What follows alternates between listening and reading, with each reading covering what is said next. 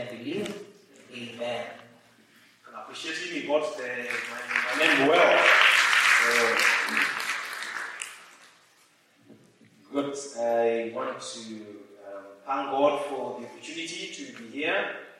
Um, always a joy to fellowship. Uh, today, God see you. And um, to share God's word.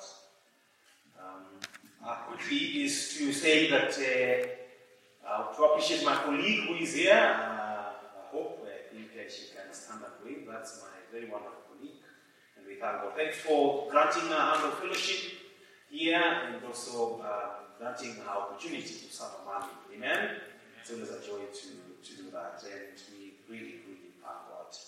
Um, Um, uh, I don't know whether they are incoming statements who are seated here or they're already out there. They're already out there. Okay, we thank God. Now, twenty-eighth of December, where will you be? So ask your neighbor where he or she will be on the twenty-eighth of December. So, kama kana kama hana mpango, mwambie uko na mpango. Mwambie form ni Ezra conference. Alright? Now, let me give you a very short story because I know I am quite pressed in terms of time to be able to share God's word in a few minutes. And Winnie has been my good friend. By the way, all of you please appreciate this lady here called Winnie. Winnie, some of, some of us who are in the program, Winnie has kept us on toes, you know, even kept us, you know, you need to know how she keeps people on trust. I was talking to J R Riz, my friend, and he told me I was preaching here last Sunday. We talked on Friday, and he told me, please pass my greetings, but pass greetings to me, who has kept me on trust and until he came to share God's word. So thanks, you're a very wonderful secretary. Now, I was a first year, and I attended Ezra conference, which was held at Egerton University. I was a first year. Confused as I was, dressed as a rainbow, you know what I mean? Red, blue, I had the blue, uh, blue shoes. You know, you know this. This, this is what one about. This standard people wear nowadays. They are fashion. What are they? How they call it? They are Crocs. So I had yellow Crocs, and then now wear is going to be one. And then I had a blue trouser, and then a red shirt. That's the first year, and I was in class. And one time, one Sunday I heard about Ezra. What is this Ezra? And therefore encouraged myself as the mobilization went on, and I registered. My life was transformed at Egerton University. The expositor was Reverend Carol Rosemary Ball of the Anglican Church. And we did the book of Revelation. My friend, it was wonderful.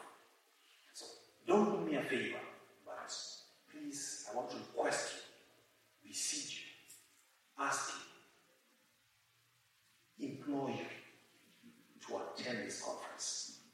And the you will see me at the conference and you feel your money is wasted, I will refund you. Take my word and tell me, Japheth, you cheated us.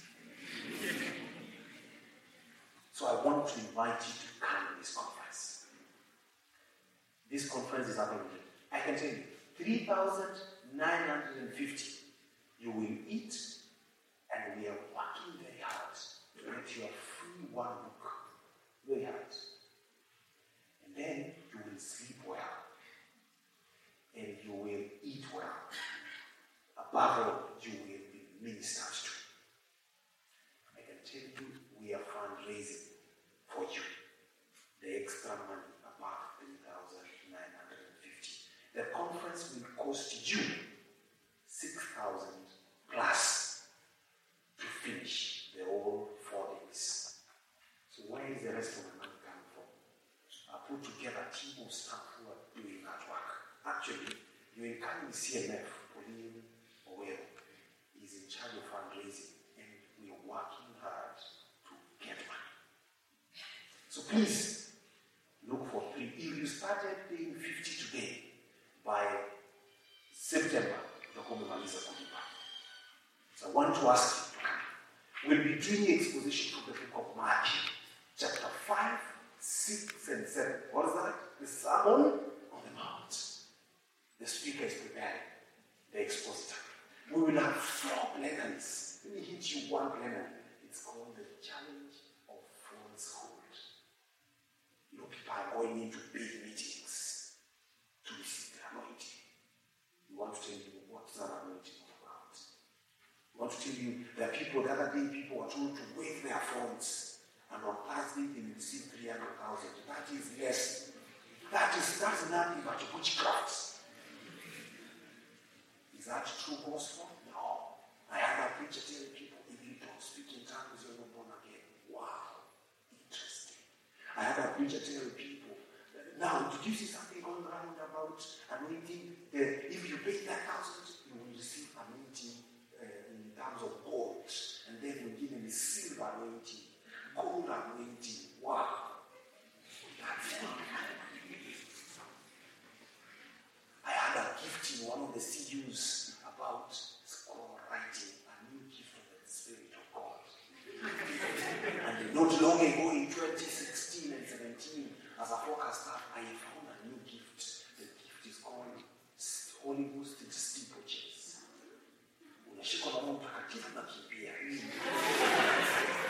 What? You want to understand falsehood in our time? Nowadays, there's apostles all over, including students in Japan here. I call the apostles now. Wow. Wonderful. Wonderful. Where apostle? Apostle. So, falsehood is on the rise. Is on the rise. Thank you. I hope you will attend this conference. Today, we are talking about back to the basics. And I was saying early morning in the first service, that you guys, you stole our theme. The theme for Ezra twenty twenty-three. And you can say with me, one, two, three, back to the basics. That's the theme for Ezra twenty twenty-three. So I will say Ezra twenty twenty-three, and then you will say back. I am Ezra twenty twenty-three. Back to the basics. We will, the clip will be coming soon to bring on. Some C Us don't know this theme. It's only that in the one year. Right?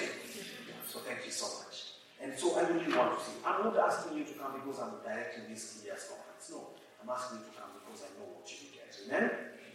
I have a friend who visited, and when I told her I will be here, she kept. I wanted to ask just one second to say hi. So my friend, if you're here, please come, and then I see you. I have a friend who is my very good friend. Um, you know, I have four so friends. You don't know that I have friends, right? Yeah, I have a friend. So please clap one. She's single, but... Uh, Praise God. My name is Ruth Nambiero. I'm a sister to Esther Nambiero, who fellowships here. I met Japheth in Nyeri. I was a STEM staff in Nyeri, Christian Union, and I'm just happy to join in as he shares the gospel. Ezra, please don't miss Ezra. What he says is true. Thank you. Thank you so much. Uh, Back to the basics. Thanks for coming, and we really appreciate your time. By the way, Ruth is a student here doing a master's in food science, so easy time for mentorship.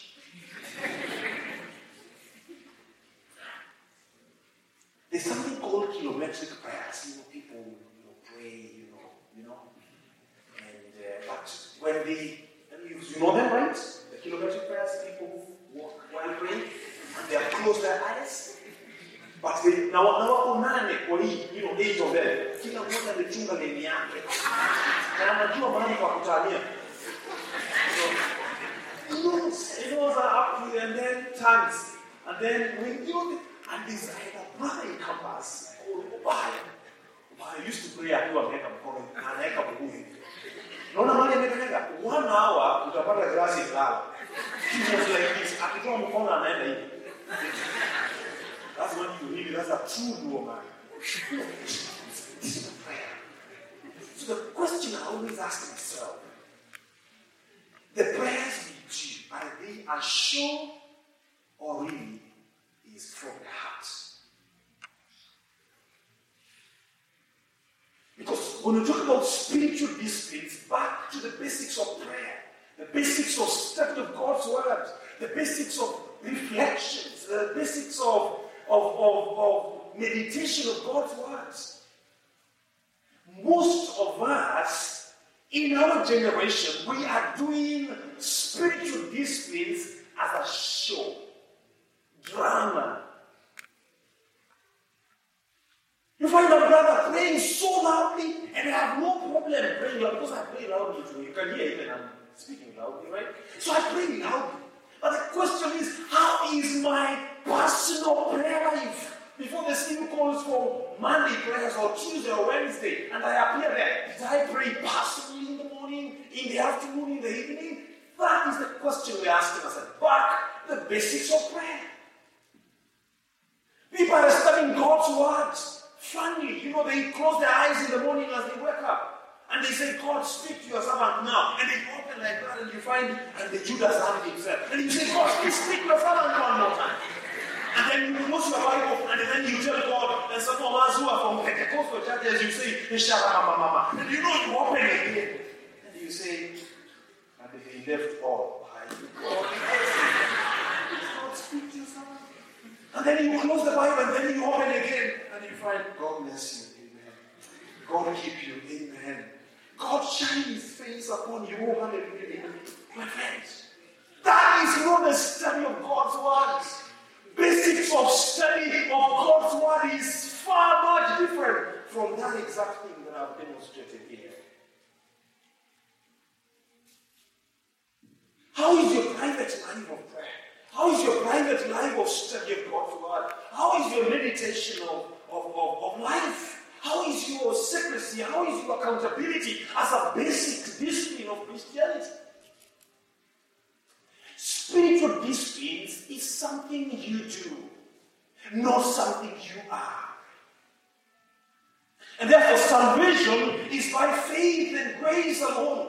But the truth is, disciplines don't make you a believer. But disciplines help you to become more and more like Him who has called me to Himself. That is disciplines of Christians.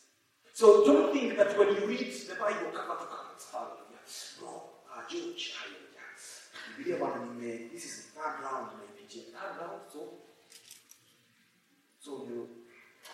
This morning as I was studying God's words, God reminded me, okay, very good. So, is it happening? Is it in your heart? Or it's a show? You're simply telling us to fear you. Hey, I could be, I could be. Okay, I could be. And the question is, is that deepness within or without? The spiritual disciplines are right doing that leads to right being.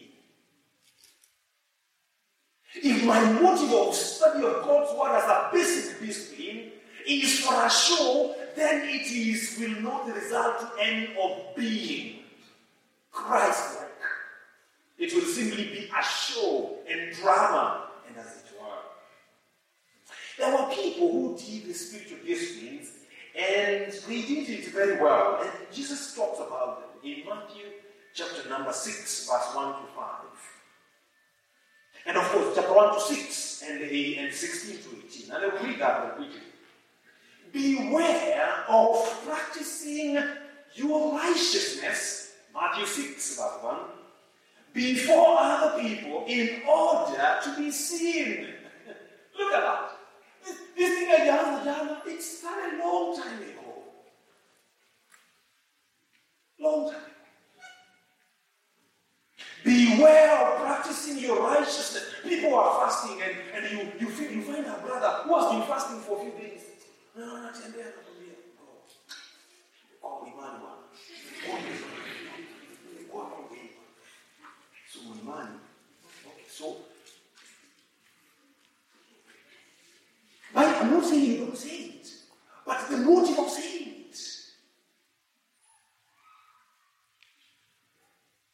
Beware of practicing your righteousness before other people in order to be seen by them. For then you have no reward from your Father who is in heaven. That's when you give to the needy. Sound no trumpet before you. Giving is a spiritual history. You cannot say now, mebeana fungu la kumi miaka yote so uende heaven. No, it's a spiritual history. Giving is not taking you to Jesus. It's a history to be couched. Sound no trumpet, but others we sound the trumpet. You give up another shot, and then when you go seven, then on the next step and say, Jesus is Lord. So what is that? Receive your rewards. Verse three, but when you give to the needy, do not let your left hand, leave alone people, left hand, two hands, left and right, they should not know. The right should not know what the right the left has given. So that your giving may be in secret. Secrecy is a spiritual mystery. Secrecy. We are talking about it in this book. Secrecy is a spiritual mystery.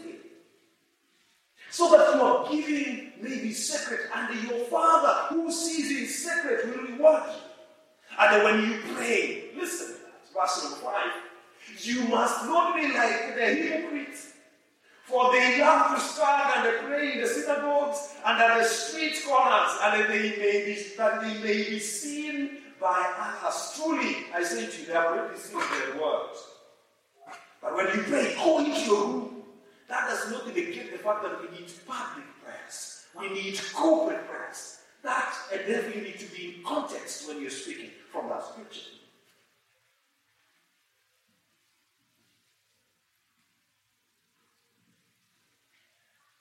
When you pray, go into your room, shut the door, pray in your, to your Father, who is in secret, and your Father will see. Let's go to verse sixteen. And when you fast, do not look gloomy, like the hypocrites. For they disfigure their faces, that they that their fasting may be seen by others. Again, that one there, there's a lot of repetition about being seen, being seen, being seen. Spiritual gifts, if they have not changed you as a person, then they're simply dead works. Let me read. Spiritual disciplines, if they have not resulted to a transformation, then they are simply dead works. And then you wonder, what happened to you fast? It is not changing you. In prayer, it is not changing you. Because as is Paul in his book of prayer, he says, prayer must first change you. Prayer does not change the heart of God. God is supreme, simple. And therefore, as you pray, you don't think now you're changing God. I command you. Who? You command who? To do what? Now, God, I ask you to bring that girl now. I didn't know. It is God. And therefore, we don't command God in our prayers. We simply, as we talk to God in prayer, God changes us. Prayer changes you to be like Him, not changing God. And there is a spiritual discipline that we must cultivate. And therefore, that does not mean now, if I don't change my mind, my prayer does not change God, then should I pray? Yes, pray. Because the spiritual discipline that is God has availed to us, so that as we pray, our hearts can be closer and closer to Him. We know. Just like some of us who are dating here, as you talk to your boyfriend, no man here, sweetie, I love you. You know the sweet nothings? You know, we talk a baby, we see baby. You know, you call him. So these words you tell him, and um, many good things, some of them maybe you even lie. You know, as you say all these good things are good. Can you imagine if you stop saying that? My friend, if you're here and you're dating and you have not talked to your boyfriend for the last one week, consider you're not in one. You're simply doing a walk. People who love each other talk, communicate, commune. Do you love Jesus? How do you talk to Him? His spiritual disciplines. Prayer, study, meditation, reflection, secrecy, talking to Him, confession. You cannot say that I love a girl somewhere, but you've never talked to me. The last time you told her you love her is last year, January seventeenth. It's done.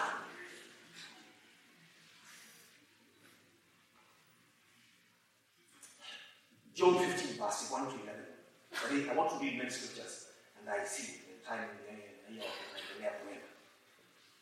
John fifteen, verse one. I wish it was here. We like to start reading together. Yes, he said, I am the true vine, and my Father is the vine dresser. Going to read all the way to verse eleven. Every branch, and it was read here earlier by the praise and worship team. Every branch in me that does not bear fruit, he takes away. And every branch that does bear fruit, he prunes that it may bear more fruit. Listen, pruning is to bear more fruit. Good. Mm-hmm. Already you are clean because of the word that I have spoken to you. Abide in me. And I want you to see the number of times the word abide will be repeated. And for students of hermeneutics and, uh, and ideas, you know repetition means something very important for you.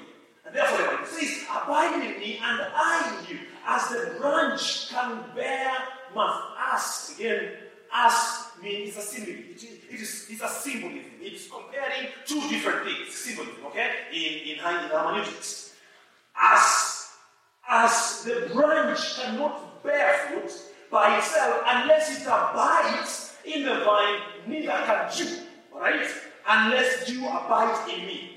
Branch, vine, you in me. Are you getting that? Good, let's continue. I am the vine, you are the branches. Now confirms what he has been saying. Whoever abides in me, listen, abides again is being spoken here. And the I in him, he is that bear. He it is that bears much fruit.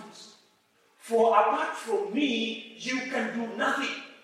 If anyone does not abide in me, he is, he, he is thrown away like a branch and withers, and the branches are gathered, thrown into the fire, and burned. If you abide in me, and my words abide in you, ask whatever you wish, and it will be done for you. By this my Father is glorified, that you bear much fruit, and so prove to be my disciples. As the Father has loved me, so I have loved you, abide in my love.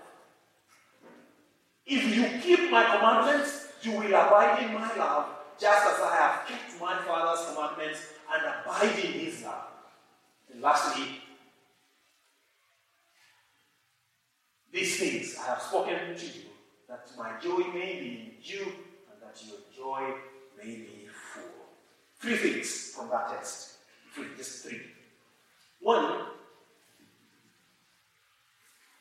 the fruit bearing of a healthy disciple springs from abiding or living in union with Jesus through loving obedience. Let me repeat. The fruit bearing of a healthy disciple springs from abiding or living in union with Jesus through loving obedience. Number two. The branch that does not bear fruit is cut off. It withers, it dries up, because it has nothing. It's nothing that's from that fruit. And therefore, the fruit, sorry, I mean the branch, sorry, that bears no fruit, it withers, is cut off, is burned. Every branch that bears fruit, that's what, is pruned to produce more fruit. That's what we want to do. Then we ask ourselves, how then can I, Japheth, abide in Christ so that I can bear more fruit? The question is, how then can I, as an individual, bear, abide in Christ so as to bring more fruit as a branch? Listen, a tree or a vine has a branch. If the branch is not attached, it dries. So the question is, how then can you and I abide in Christ so that we bear more fruits? They say it's through daily practice of spiritual disciplines. It's through daily practice of spiritual disciplines or habits such as prayer, study of God's word, reflection, meditation, and the list is long. How can I bear much fruit? How can I know that I'm still attached to the vine? He's talking to him. How do I talk to him? Prayer. Is to study his word. Why? Because that is where his commandments are. That you have loved me, and therefore you love my commandments. So the question that we ask ourselves this morning, afternoon, how is your prayer life? How is your study of Scripture? As a discipline, back to the basics. My friend, it's not about a big meeting where I will bring my handkerchief this way, my friend. It's not about that. You know, and say, you guys are not, you're mostly anointing here. About. You know, that is not the basic. The basic is study of God's word. Prayer is not about falling. And I have no problem with falling. We can keep falling. But the question is, have I studied God's word? Am I in communion with the Father in the basics of Scripture?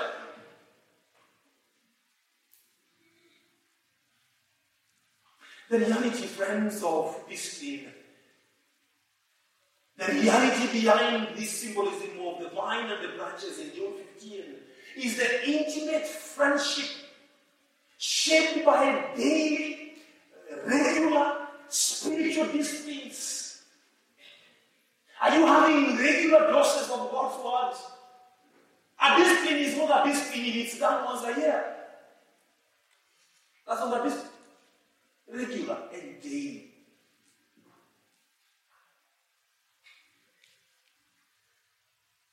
Lawrence, who wrote a book called The Practice of the Presence of God, writes and says this, and I quote, not my words, the most holy practice, the nearest to daily life, and the most essential for the spiritual life, is the practice of the presence of God.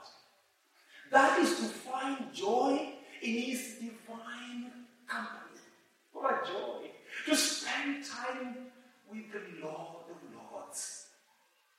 Lawrence continues to say that speaking humbly, conversing lovingly with Him at all times, every moment without rule or restriction, above all, at all times, in temptation, in distress, in dryness, in delusion, in even in faithlessness. Even when I feel like my heart is far away from Him, I will continue to practice His presence. How do I practice presence? Study the basics of Christian history. A gentleman called Henry Newman says these words: I know that I'm practicing the presence of God when I know that I have to move from speaking about Jesus. I move from speaking about Jesus to letting Him speak within me. From thinking about Jesus to letting Him think within me.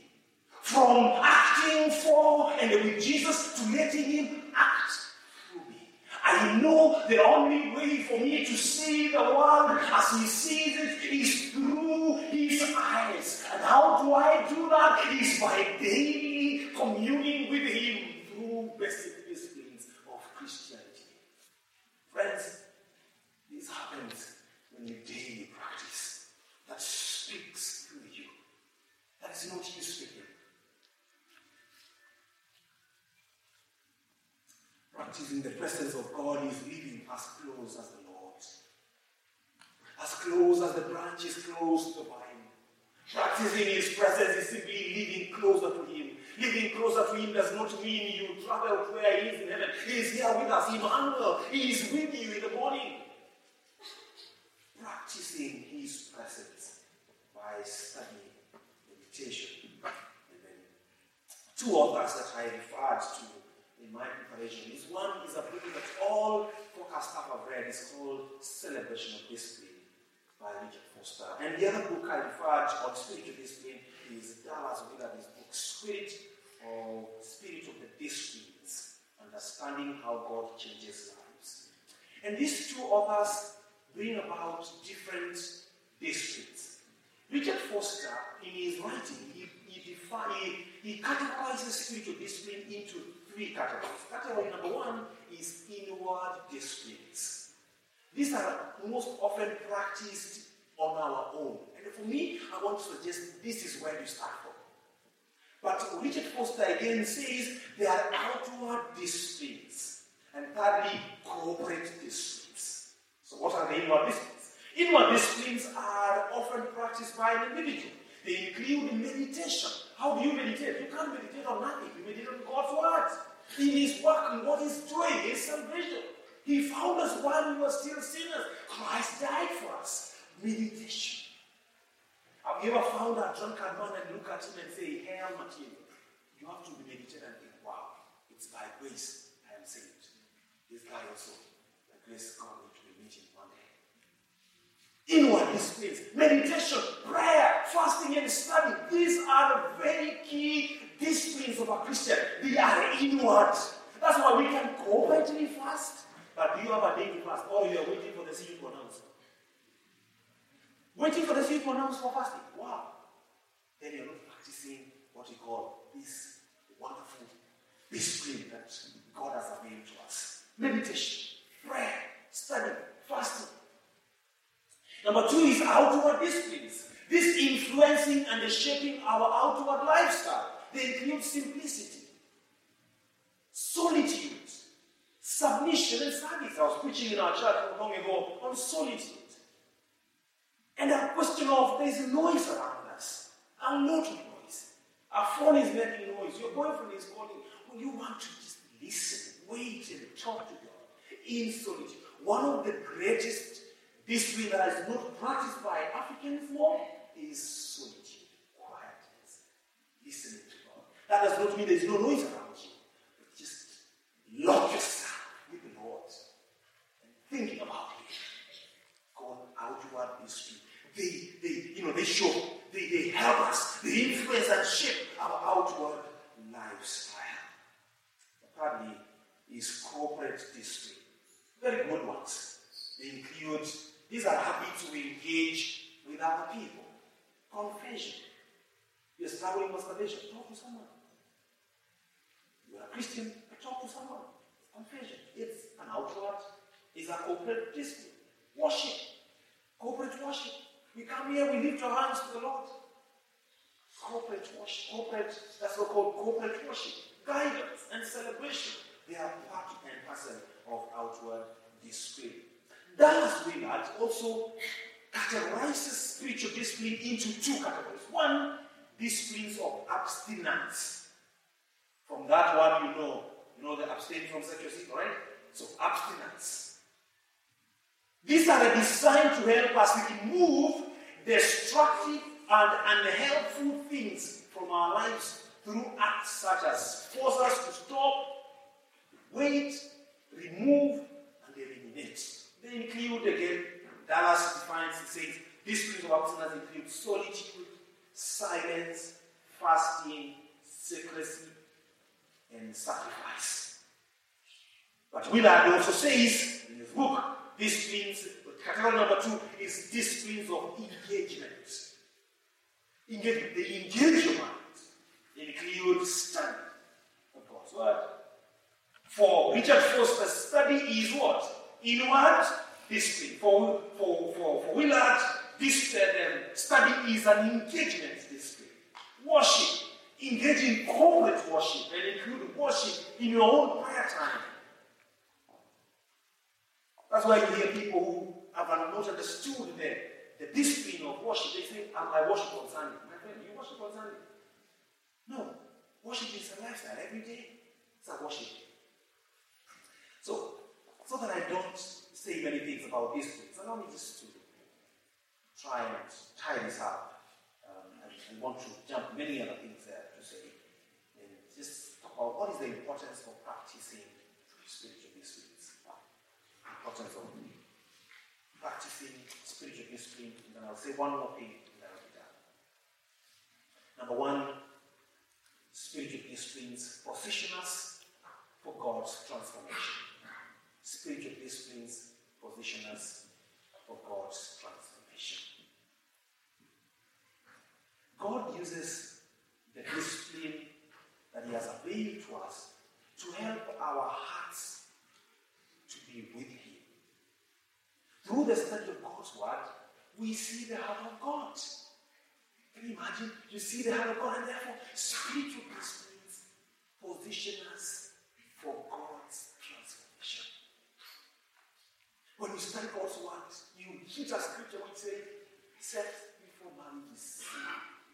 That hits you so hard. You start getting transformation. And you remember how you looked at a girl yesterday until you almost were hit by an attack. That's really God. So I need transformation.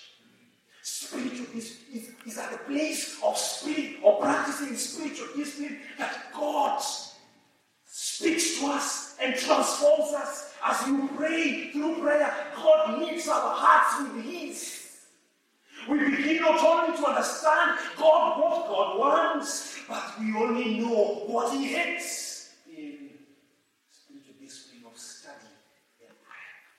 We become more and more like our Creator. We, when, when we pause to spend time with our Father, He uses that time to mold and shape us. Our hearts are more softened, and we begin to see ourselves in the middle of God's Word. As we pray, God starts saying, pointing things, saying, this one I don't want, this one I don't want, this one I don't want. It's where? At the place of study and prayer, in practicing the disciplines that God has availed to us. Therefore, friends, transformation happens at the place of spiritual discipline. So many people will think they need laying of hands, receiving transformation. No, it's at the place of spiritual disciplines.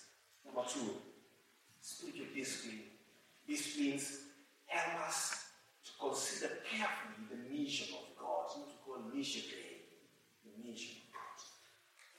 Listen, the more you spend time with the Lord, the more you know His heartbeat about the lost. The more you spend time with the Lord is when you realize, actually you were dead in sin. You were dead. You were dead man as you study God's Word. And therefore you become more passionate of reaching out. Spiritual discipline helps us to consider carefully the mission of God. The more you spend time with the Lord, the more you know His heartbeat for the lost. And the more so you spend time with the Lord in solitude, in prayer, in worship, the more, and in Scripture, the more you know Scripture, the more you know Him, the more you know what to say. You share with boldness what He has already done in your heart. A deepened, someone said, a deepened and a stretched faith leads to boldness in sharing the message and the gospel. Let me read. A deepened and a stretched faith leads to boldness in sharing the gospel of our Lord and Savior Jesus Christ. How, where, how will it be deepened and stretched? It's at the place of basics, of disciplines. As you spend time in studying God's Word, you go out there and tell people God loves you because you know what that means. You go out there for people that Jesus saves. It's not your money that will save you. It's not the frugal whom you're going to give that will save you. It is His grace alone. It is His crucifixion and death and that very cost. Why? How do you know that? Not what you had, not the sermons you listened online. It's that you took your time, studied, not what you had. You don't tell people, now I had a... So and so say, no, tell us what Scripture says at the place of spiritual disciplines. Just say, I call them few pointers to becoming disciplined in your spiritual um, disciplines. And I say in the first service, these are not uh, the, the things that we hear at times where someone tells you seven things. And the eighth will shock you. No. This is a discipline. Number one, start Simple. Simplicity. Just start simple. If you are in this service today, and you've been hearing brothers talk about how they have chewed the Bible cover to cover seven times, don't worry. Start simple. Two scriptures a day. My sister, you will see the transformation of God. And I became the C- Bible study coordinator at Egerton University. I wondered, what am I going to coordinate? Because my friends, the book of Chronicles, that doesn't call a Jew what it's in. See you later. I'm telling you the truth. But I remember, focus started telling me, Japheth, start. And that's what I'm actually saying. Start simple. Don't start with meditation or with uh, simplicity. Don't start with these big, big disciplines. I can propose to you just two. Prayer and the study of God's word. Tomorrow morning, wake up. Switch your phone off your phone. Spend three minutes on prayer. When I was a first year, there was a brother. His name was Wanda. Wanda used to pray, and I wondered whether he's a student or a bishop or an archbishop or an apostle. Because the brother was a prayer. Of course, and I'm not saying that's true. And you know, the brother was praying. You know, the, the new ones, we have the, the, the prayer warriors. There are no prayer warriors. All of us must be prayer, prayer. So this brother, I like I'm going to walk. And then he was walking in a, you know, you could have listened to a forest thing. You could have a forest thing in Joe Egypt. So the brother, I'm going to plant and at the prayer. Our God is great. You know, something. Mimi, I used to pray within ten minutes.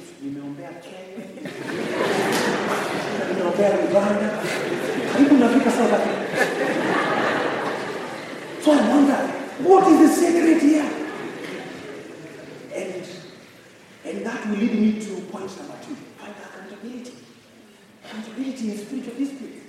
I want to this brother last week. I also want to go in my Bible. He told me, study scriptures. Because I could hear him say, and Father, this morning you reminded us in the book of Galatians, chapter three. And Father, as you speak in your word in, in Genesis chapter, I'm like, what is that? Start simple.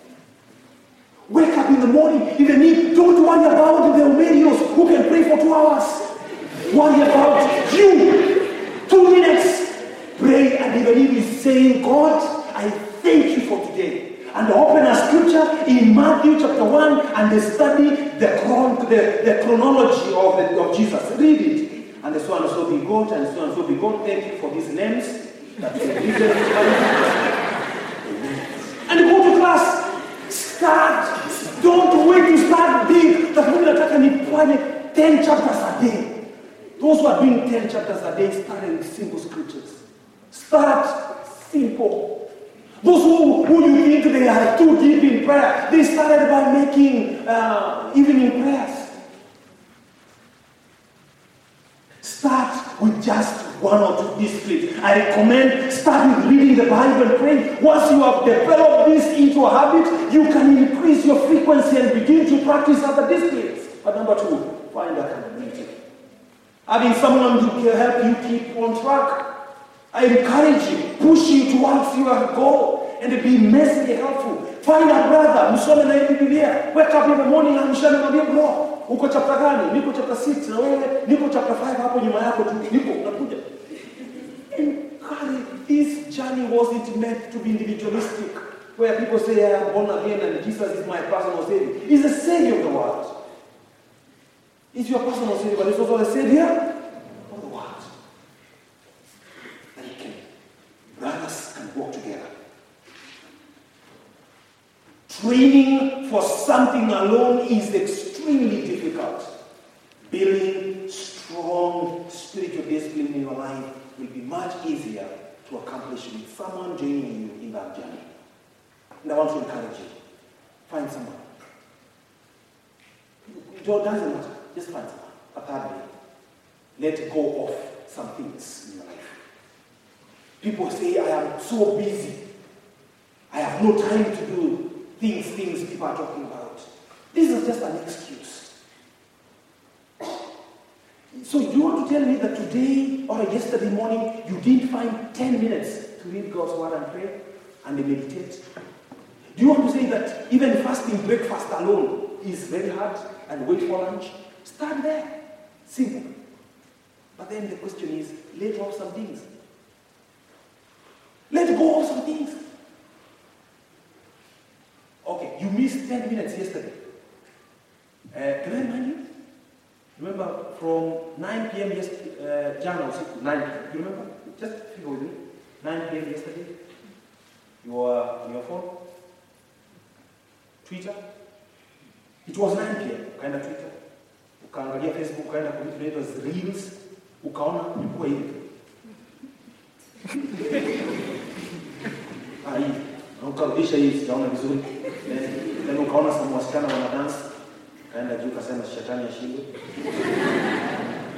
Then ukarudi hivi ukaona hii, ukaenda TikTok, ukaenda your favorite TikTokers, ukawaangalia. Then ukasikia switch alarm unafanya ukaenda Twitter tena, then Facebook. Then you take a selfie of yourself, a selfie of your world status, now sleeping. what, what time was it? Was it not past midnight? And then you say you are busy, you can't be connected to the vine as a branch, you will wither. You will dry up. You will dry up. Because a branch that is not connected will soon wither and die.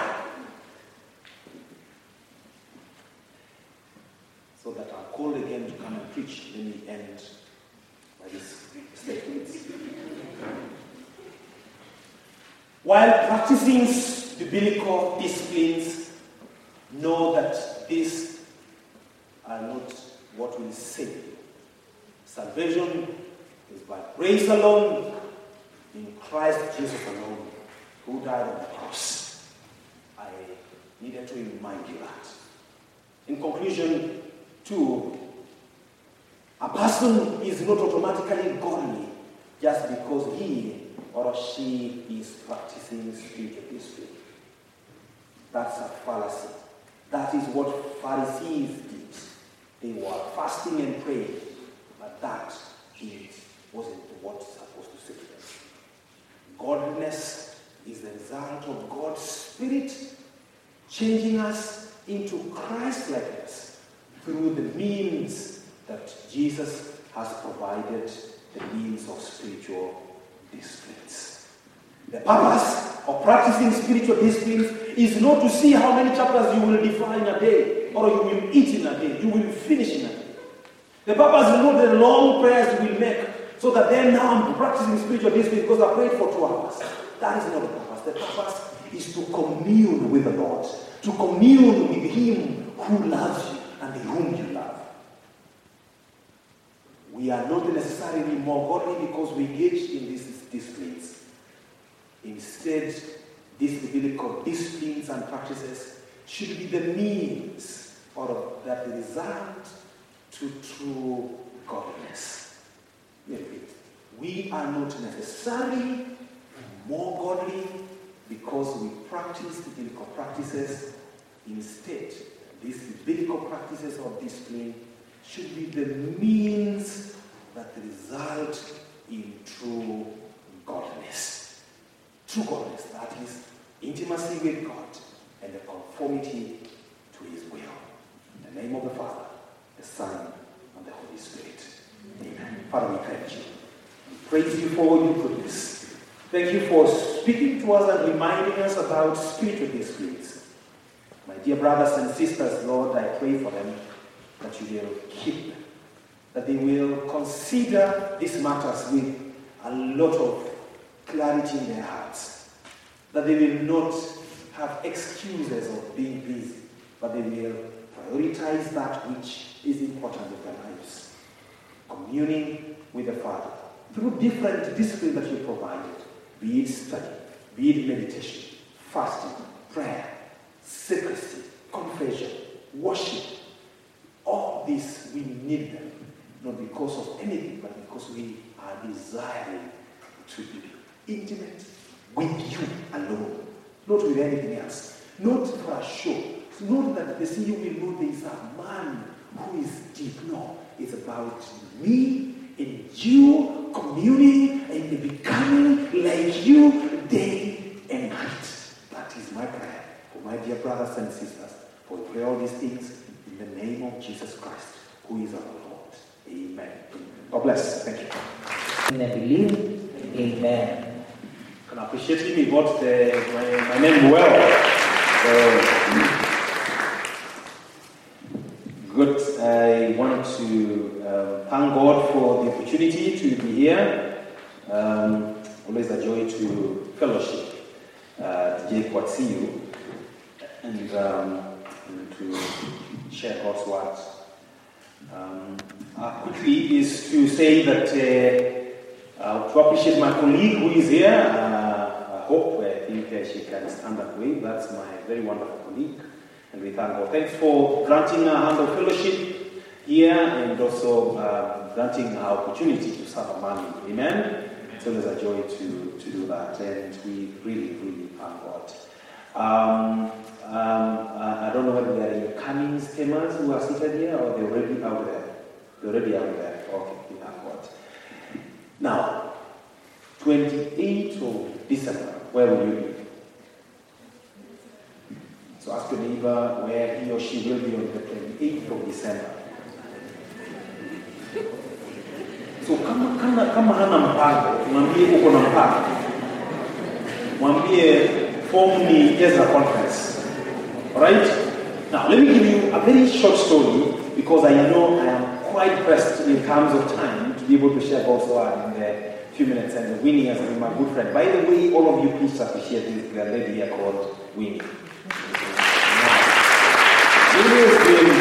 Winnie, some of, some of us who are um, in the program, Winnie has kept us on toes, you know, even kept us, you know, I've read, you need to know how she keeps people on toes. I was talking to J R Riz, my friend, we talked, I was teaching here last Sunday, we talked on Friday, and he told me, please pass my greetings, but pass greetings to Winnie, who has kept me on tours and until he came to share God's word. So thanks, you're a very wonderful secretary. Now, I was a first year and I attended Ezra conference, which was held at Egerton University. I was a first year, confused as I was, dressed as a rainbow. You know what I mean? Red, blue. I had blue, uh, blue shoes. You know, you know this. This, this is what one of our standards people wear nowadays. They are a fashion. What how they how they call it? They Crocs. So I had yellow Crocs, and then and then I had a blue trouser, and then a red shirt. That's a first year, and I was in class. And one time, one Sunday, I heard about Esther. What is this Esther? And therefore encouraged myself as the mobilization went on and I registered. My life was transformed at Egerton University. The expositor was Reverend Carol Rosemary Ball of the Anglican Church. And we did the book of Revelation. My friend, it was wonderful. So don't do me a favor, but please, I want to request you, beseech you, ask you,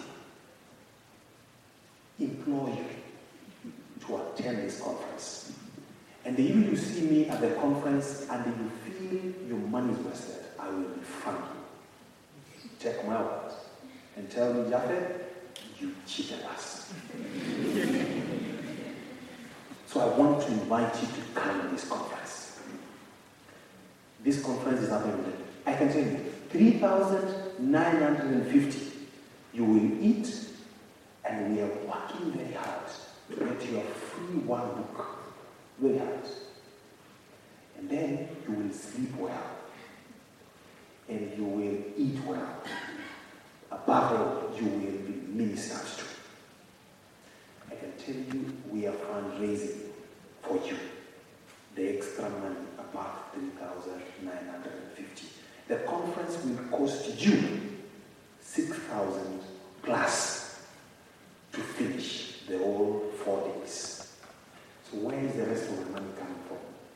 I put together a team of staff who are doing that work. Actually, you encourage C M F, Pauline Owino, is in charge of fundraising. and we're working hard to get money. So please look for three. If you started paying fifty today, by September, utakomaliza kulipa. So I want to ask you to come. We'll be doing an exposition from the book of Matthew, chapter five, six, and seven. What is that? The Sermon on the Mount. The speaker is preparing the expositor. We will have four plenaries. Let me hit you one plenary. It's called the Challenge of Falsehood. You know, people are going into big meetings to receive the anointing. We want to tell you what that anointing is about. We want to tell you that people, the other day, people are told to wave their phones, and on Thursday they will receive three hundred thousand. That is less. That is, that is nothing but witchcraft. Is that true gospel? No. I had a preacher telling people, if you don't speak in tongues, you're not born again. Wow. Interesting. I had a preacher telling people, now, did you see something going around about anointing? The, if you pay that thousand, you will receive anointing uh, in terms of gold. And then you'll give them a silver anointing, gold anointing. Wow. That's I had a gift in one of the C Us about scroll writing, a new gift of the Spirit of God. And not long ago in twenty sixteen and seventeen, as a focus staff, I found a new gift. The gift is called Holy Ghost in Steeplechase.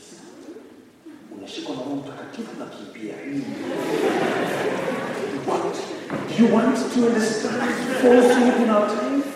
Nowadays, there's apostles all over, including students in Gateway here. I call the apostles now. Wow, wonderful. Wonderful. Where apostle? Apostle. So, falsehood is on the rise. It's on the rise. Thank you. I hope you will attend this conference. Today, we are talking about back to the basics. And I was saying early morning in the first service, that you guys, you stole our theme. The theme for Ezra twenty twenty-three. And you can say with me, one, two, three, back to the basics. That's the theme for Ezra twenty twenty-three. So I will say Ezra twenty twenty-three, and then you will say back. I Ezra twenty twenty-three. Back to the basics. We will, the clip will be coming soon to bring on. Some C Us don't know this theme. It's only that in the one year. Right? Yeah, so thank you so much. And so I really want to say, I'm not asking you to come because I'm directing this year's conference. No, I'm asking you to come because I know what you will get. Amen? I have a friend who visited, and when I told her I would be here, she kept. I wanted to ask just one second to say hi. So my friend, if you're here, please come, and then I can see you. I have a friend who is my very good friend. Uh, you know, I have four so friends. You don't know that I have friends, right? Yeah, I have a friend. So please clap one. She's single, but... Praise uh... God. My name is Ruth Nambiero. I'm a sister to Esther Nambiero, who fellowships here. I met Japheth in Nyeri. I was a STEM staff in Nyeri, Christian Union. And I'm just happy to join in as he shares the gospel. Ezra, please don't miss Ezra. What he said is true. Thank you. Thank you so much. Uh, back to the basics. Thanks for coming, and we really appreciate your time. By the way, Ruth is a student here doing a master's in food science, so you could visit her for mentorship.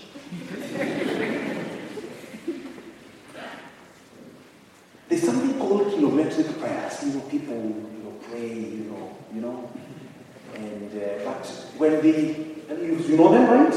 The kilometric prayers, people who walk while praying, and they have closed their eyes.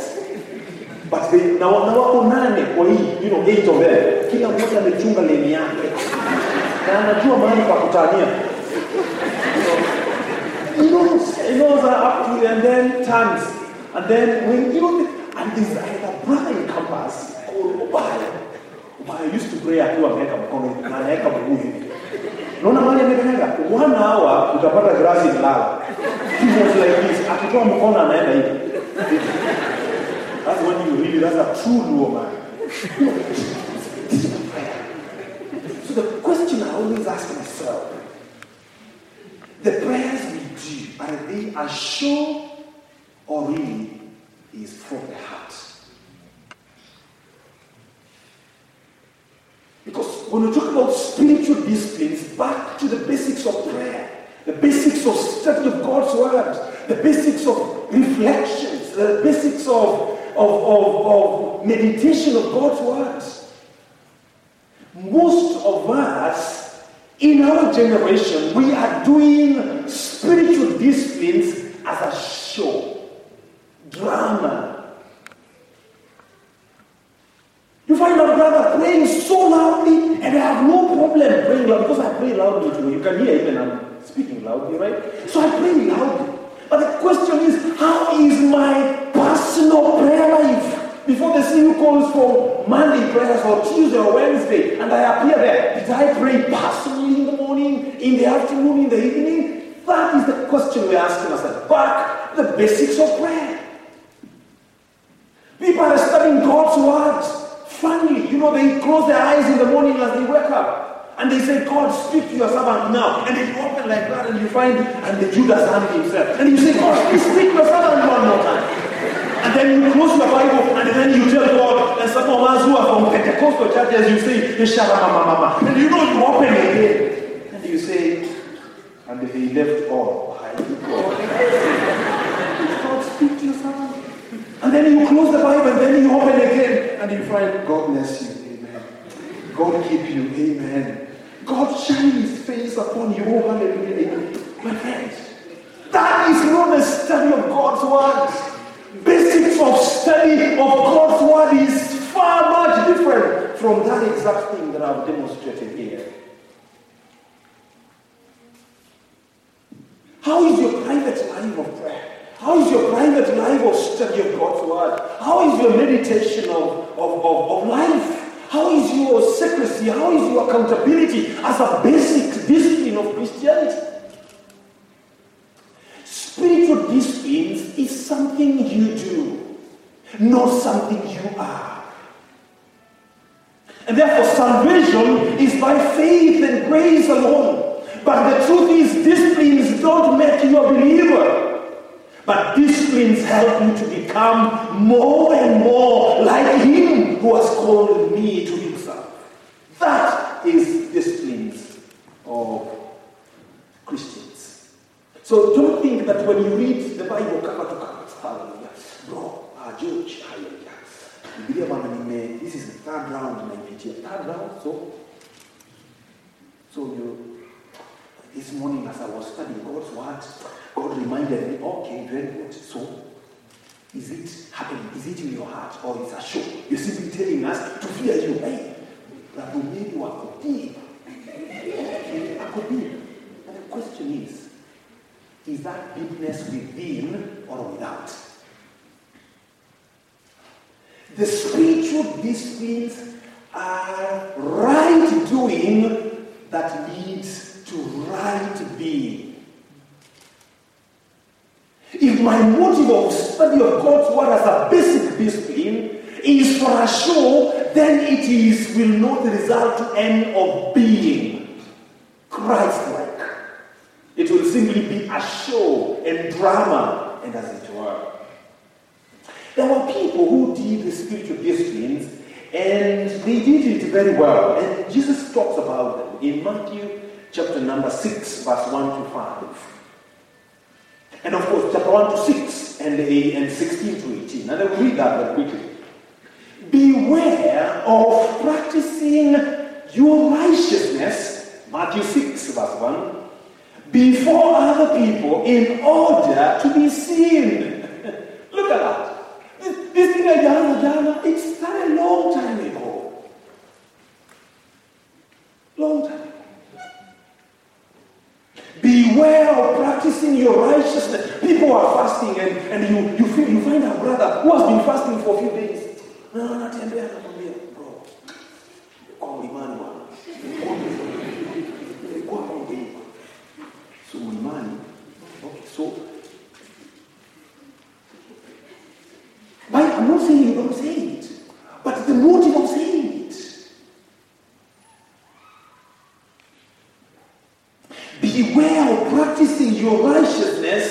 before other people in order to be seen by them.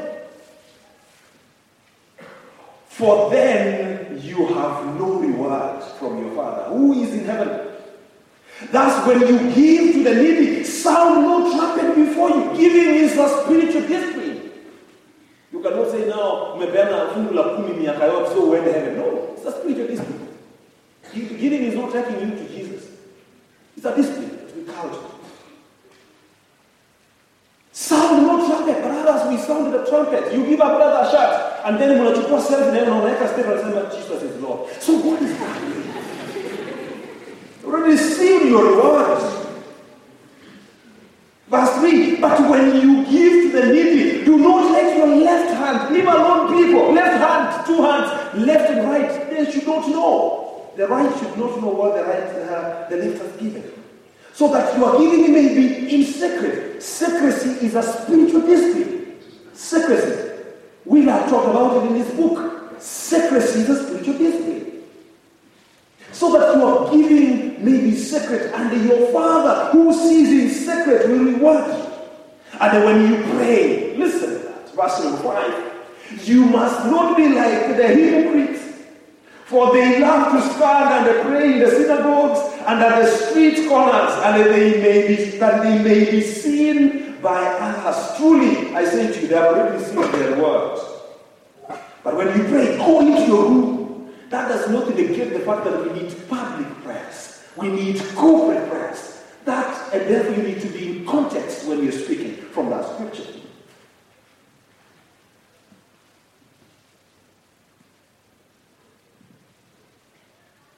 When you pray, go into your room, shut the door, pray in your, to your Father, who is in secret, and your Father will see. Let's go to verse sixteen. And when you fast, do not look gloomy, like the hypocrites. For they disfigure their faces, that they that their fasting may be seen by others. Again, that word, there is a lot of repetition about being seen, being seen, being seen. Spiritual gifts, if they have not changed you as a person, then they're simply dead wax. Let me read. Spiritual disciplines, if they have not resulted to a transformation, then they are simply dead works. And then you wonder, what have you done fast? It is not changing you. If prayer is not changing you, because Arsis Prowl in his book of prayer, he says, prayer must first change you. Prayer does not change the heart of God. God is supreme, simple. And therefore, as you pray, you don't think now you're changing God. I command you. Who? You command who? To do what? Now God, I ask you to bring that girl now. My friend, you don't know. It is God. And therefore we don't command God in our prayers. We simply, as we talk to God in prayer, God changes us. Prayer changes you to be like Him, not changing God. And there is a spiritual discipline that we must cultivate. And therefore, that does not mean now, if I don't change, my, my, my prayer does not change God, then should I pray? Yes, pray. Because it's a spiritual discipline that is God has availed to us, so that as we pray, our hearts can be closer and closer to Him. We know. Just like some of us who are dating here, as you talk to your boyfriend, no man here, sweetie, I love you. You know the sweet nothings? You know, we have a baby, we see baby. You know, you call him. Also, these words you tell him, and um, many good things. Some of them maybe you even lie. You know, as you say all these good things are good. Can you imagine if you stop saying that? My friend, if you're here and you're dating and you've not talked to your boyfriend for the last one week, consider you're not in one. You're simply doing a walk. People who love each other talk, communicate, commune. Do you love Jesus? How do you talk to Him? His spiritual disciplines. Prayer, study, meditation, reflection, secrecy, talking to Him, confession. You cannot say that I love a girl somewhere that you never talk to me. The last time you told her you love her is last year, January seventeenth.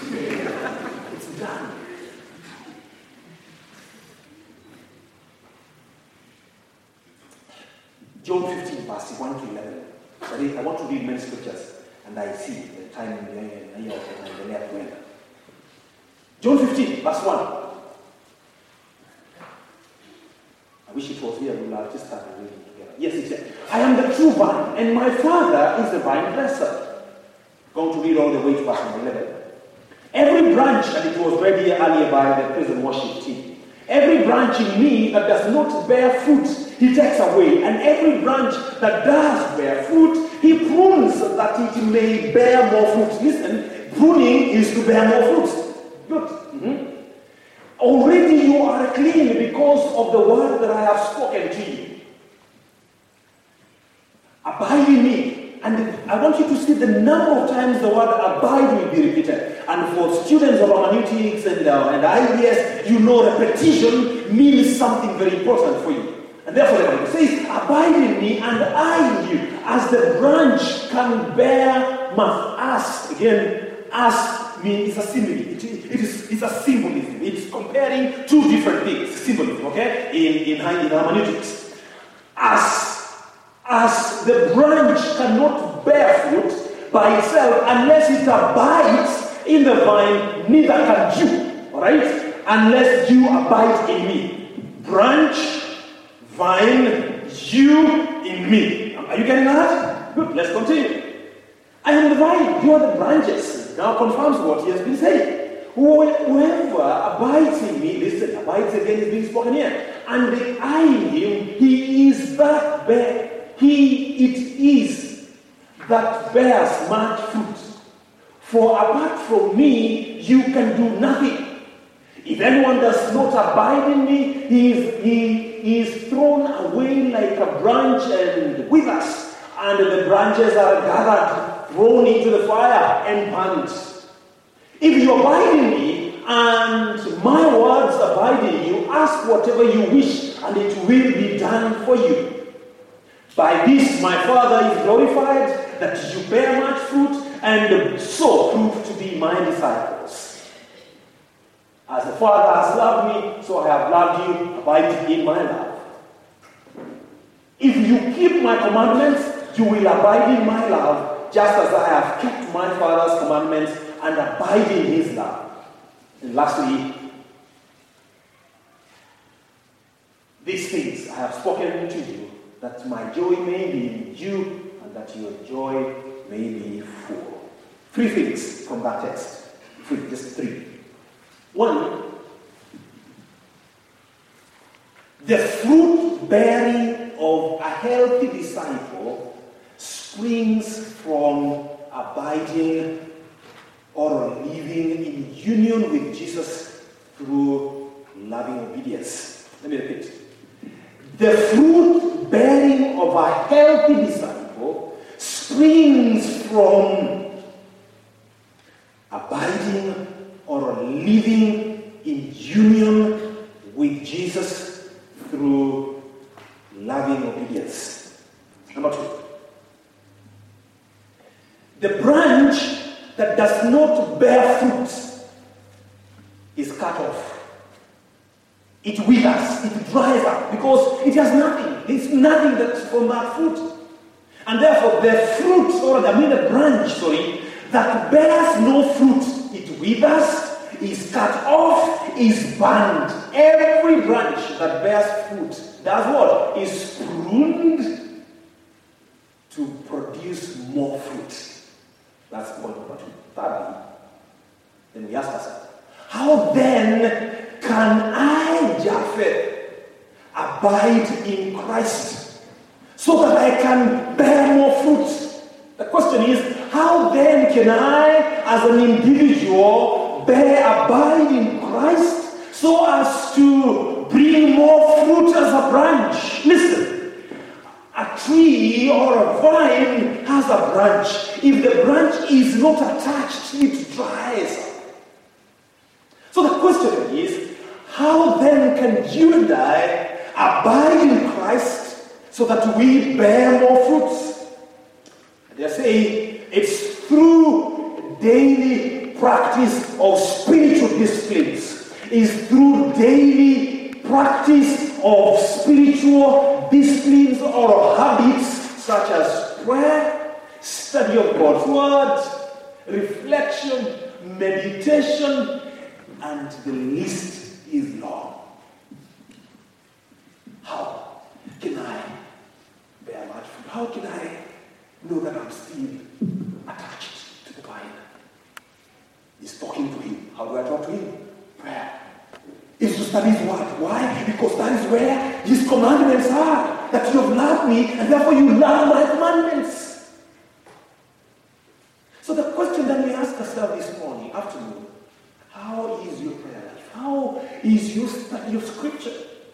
As a discipline, back to the basics. My friend, it's not about a big meeting where I will bring my handkerchief this way, my friend. It's not about that. You know, and they say, you guys are not, you have not seen an engineer.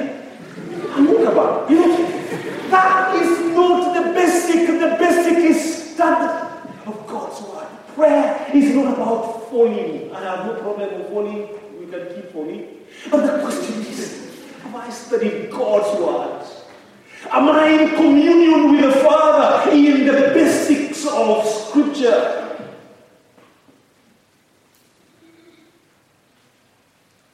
The reality, friends, of discipline, the reality behind this symbolism of the vine and the branches in John fifteen is the intimate friendship shaped by daily, regular spiritual disciplines. Are you having regular doses of God's word? A discipline is not a discipline if it's done once a year. That's not a discipline. Regular and daily.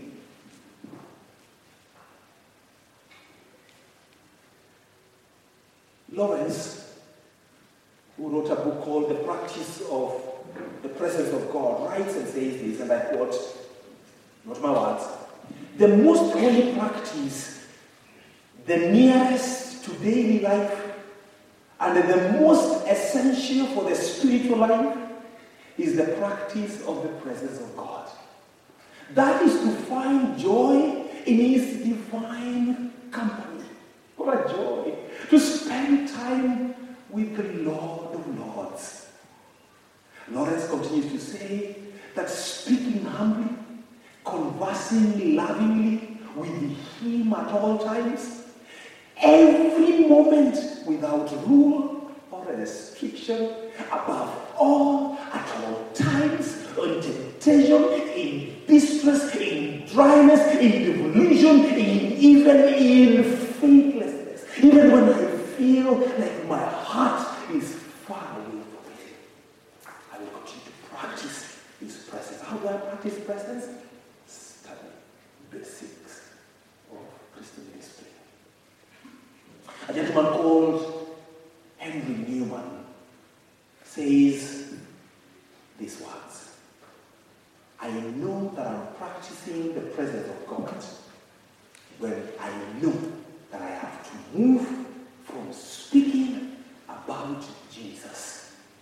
I move from speaking about Jesus to letting Him speak within me.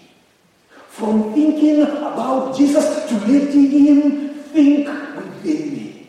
From acting for and with Jesus to letting Him act. I know the only way for me to see the world as He sees it is through His eyes. And how do I do that? Is by daily communing with Him through basic disciplines of Christianity." Friends, this happens when you daily practice that speaks through you. That is not you speaking. Practicing the presence of God is living as close as the Lord. As close as the branch is close to the vine. Practicing His presence is simply living closer to Him. Living closer to Him does not mean you travel to where He is in heaven. He is here with us. Emmanuel, He is with you in the morning. Practicing His presence by studying meditation. Amen. Two authors that I referred to in my preparation is one is a book that all focus staff have read. It's called Celebration of Discipline by Richard Foster. And the other book I referred on spiritual discipline is Dallas Willard's book, Spirit of, Spirit of the Disciplines, Understanding How God Changes Lives. And these two authors bring about different disciplines. Richard Foster, in his writing, he, he, he, he categorizes spiritual discipline into three categories. Category number one is inward disciplines. These are most often practiced on our own. And for me, I want to suggest this is where you start from. But Richard Foster again says there are outward disciplines. And thirdly, corporate disciplines. So what are the inward disciplines? Inward disciplines are often practiced by an individual. They include meditation. How do you meditate? You can't meditate on nothing. You meditate on God's word. In his work and what he's doing, his salvation.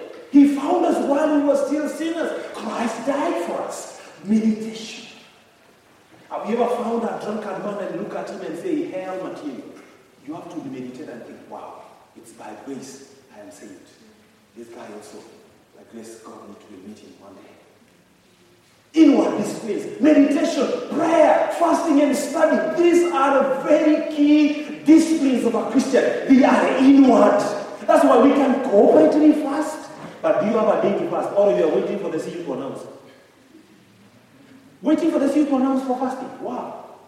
Then you are not practicing what we call this wonderful discipline that God has availed to us. Meditation, prayer, study, fasting. Number two is outward disciplines. This influencing and shaping our outward lifestyle. They include simplicity, solitude, submission and service. I was preaching in our church not long ago on solitude. And a question of there is noise around us. A lot of noise. Our phone is making noise. Your boyfriend is calling. Well, you want to just listen, wait and talk to God in solitude. One of the greatest discipline that is not practiced by Africans more is solitude, quietness, listening to God. That does not mean there is no noise around you, but just lock yourself with the Lord and think about Him. Called outward discipline. They, they, you know, they show, they, they help us, they influence and shape our outward lifestyle. But thirdly, is corporate discipline. Very good ones. They include. These are habits we engage with other people. Confession. You're struggling with masturbation. Talk to someone. You're a Christian, but talk to someone. Confession. It's an outward, it's a corporate discipline. Worship. Corporate worship. We come here, we lift our hands to the Lord. Corporate worship. Corporate, that's what called corporate worship. Guidance and celebration. They are part and parcel of outward discipline. Dallas Willard also categorizes spiritual discipline into two categories. One, disciplines of abstinence. From that one, you know, you know they abstain from sexual sin, right? So abstinence. These are designed to help us remove destructive and unhelpful things from our lives through acts such as force us to stop, wait, remove, and eliminate. They include, again, Dallas defines, he says, disciplines of abstinence include solitude, silence, fasting, secrecy, and sacrifice. But Willard also says in his book, disciplines, but category number two is disciplines of engagement. Engagement, they engage your mind, include study of God's word. For Richard Foster, study is what? Inward discipline. For, for, for, for Willard, this, uh, study is an engagement discipline. Worship. Engage in corporate worship and include worship in your own prayer time. That's why you hear people who have not understood the, the discipline of worship. They say, I worship on Sunday. My friend, you worship on Sunday? No. Worship is a lifestyle. Every day, it's a worship.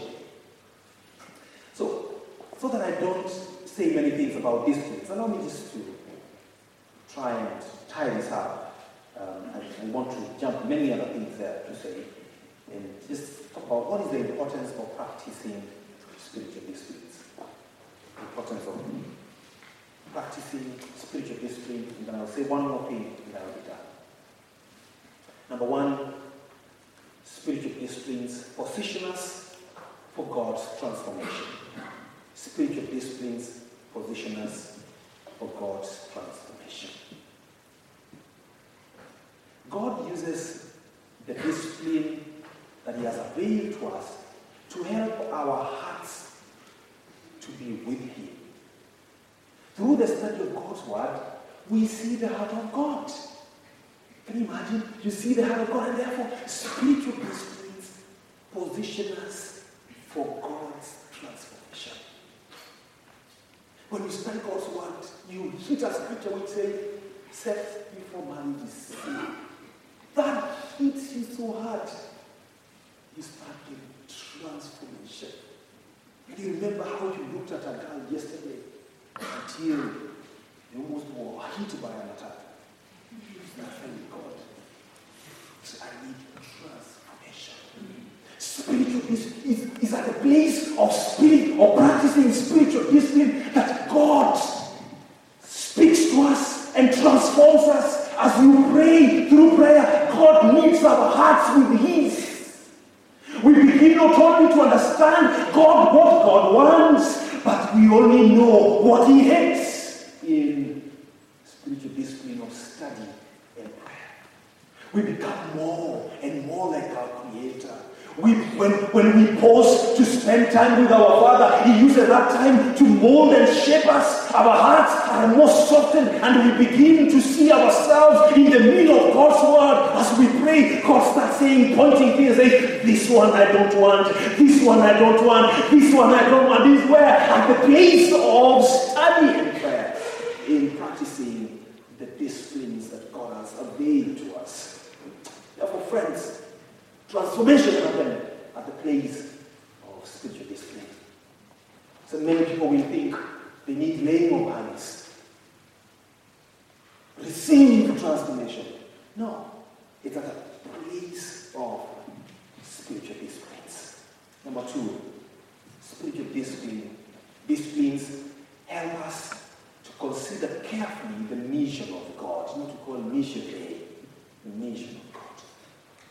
Listen, the more you spend time with the Lord, the more you know His heartbeat about the lost. The more you spend time with the Lord,